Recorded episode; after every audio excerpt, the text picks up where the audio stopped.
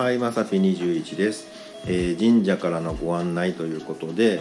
えーっとね、まあ、僕はあの年末年始とか、まあ、年始やね年始にねあのご祈祷とかしたりとか、まあ、ちょこちょこ神社行くのでなんかあの神社の方からねお手紙みたいななんかあのちょくちょく来るんですけど、まあ、今はねあの、まあ、名越の大払えって言ってねあの半年間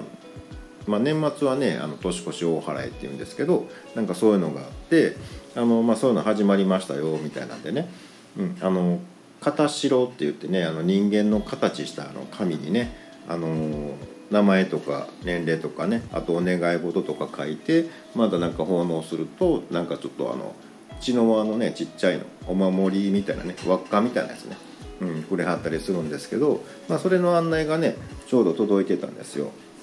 でねあの見てたらね、まあ、いつもは入ってないんやけど今回ねなんかこう寄付してくれはった方のお名前とかね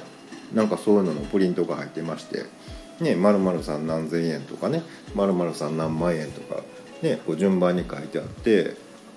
いや最高額がね200万の方やったんですよ。でその200万さんは、えー匿名なんですよ。